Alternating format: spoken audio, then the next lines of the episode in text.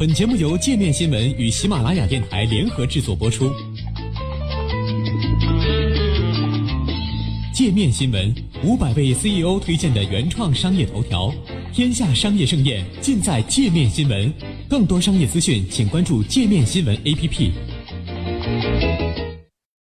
美国建筑大师奖究竟是什么来头？中国演员江一燕在此跨界成功。十月十四号，他参与设计的作品《绿色梦想家园》获得建筑大师奖，简称 A M P。 不出所料，这次获奖与他此前出书、做公益和摄影奖一样，引发了不小的争议。除了吐槽不懂设计的江一燕凭着业主身份替设计师拿奖外，还有很多网友在质疑这一奖项的含金量以及申请门槛，称 A M P 的权威度与真正的传统设计大奖相差甚远。其每年设立四十一个奖项，选出两百多位获奖者，也未免太过慷慨。那么，这所谓的美国建筑大师奖到底是个什么来头？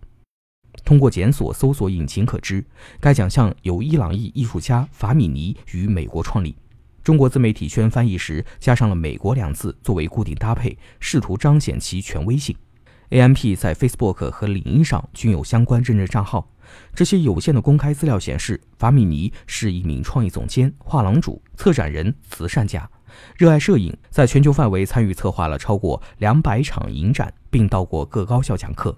除了创立 A M P， 法米尼还是纽约市的露西奖及其姊妹奖赛 I P A 国际摄影奖创始人兼主席。他曾获插图奖、绿点奖、国际设计大奖等。而根据其官方网站介绍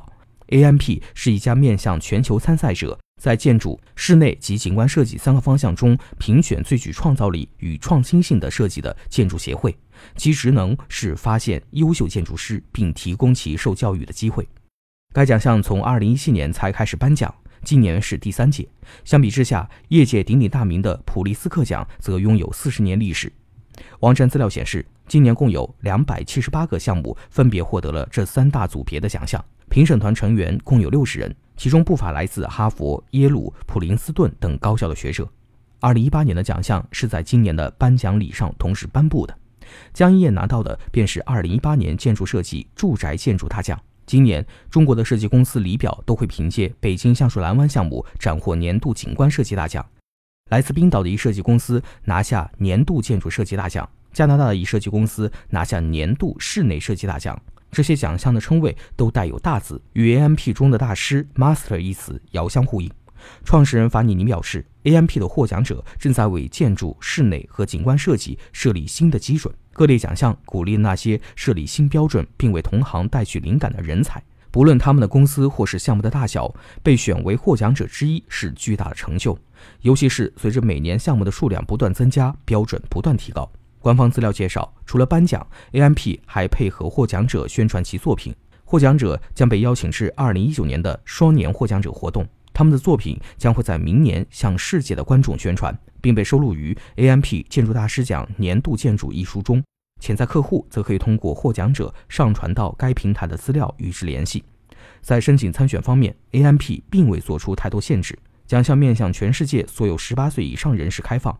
参与评选的报名费为三百三十美元，约合人民币两千三百三十六元。学生参与者为八十美元。目前正是二零二零年参选报名的初始阶段，早鸟优惠价为二百八十美元。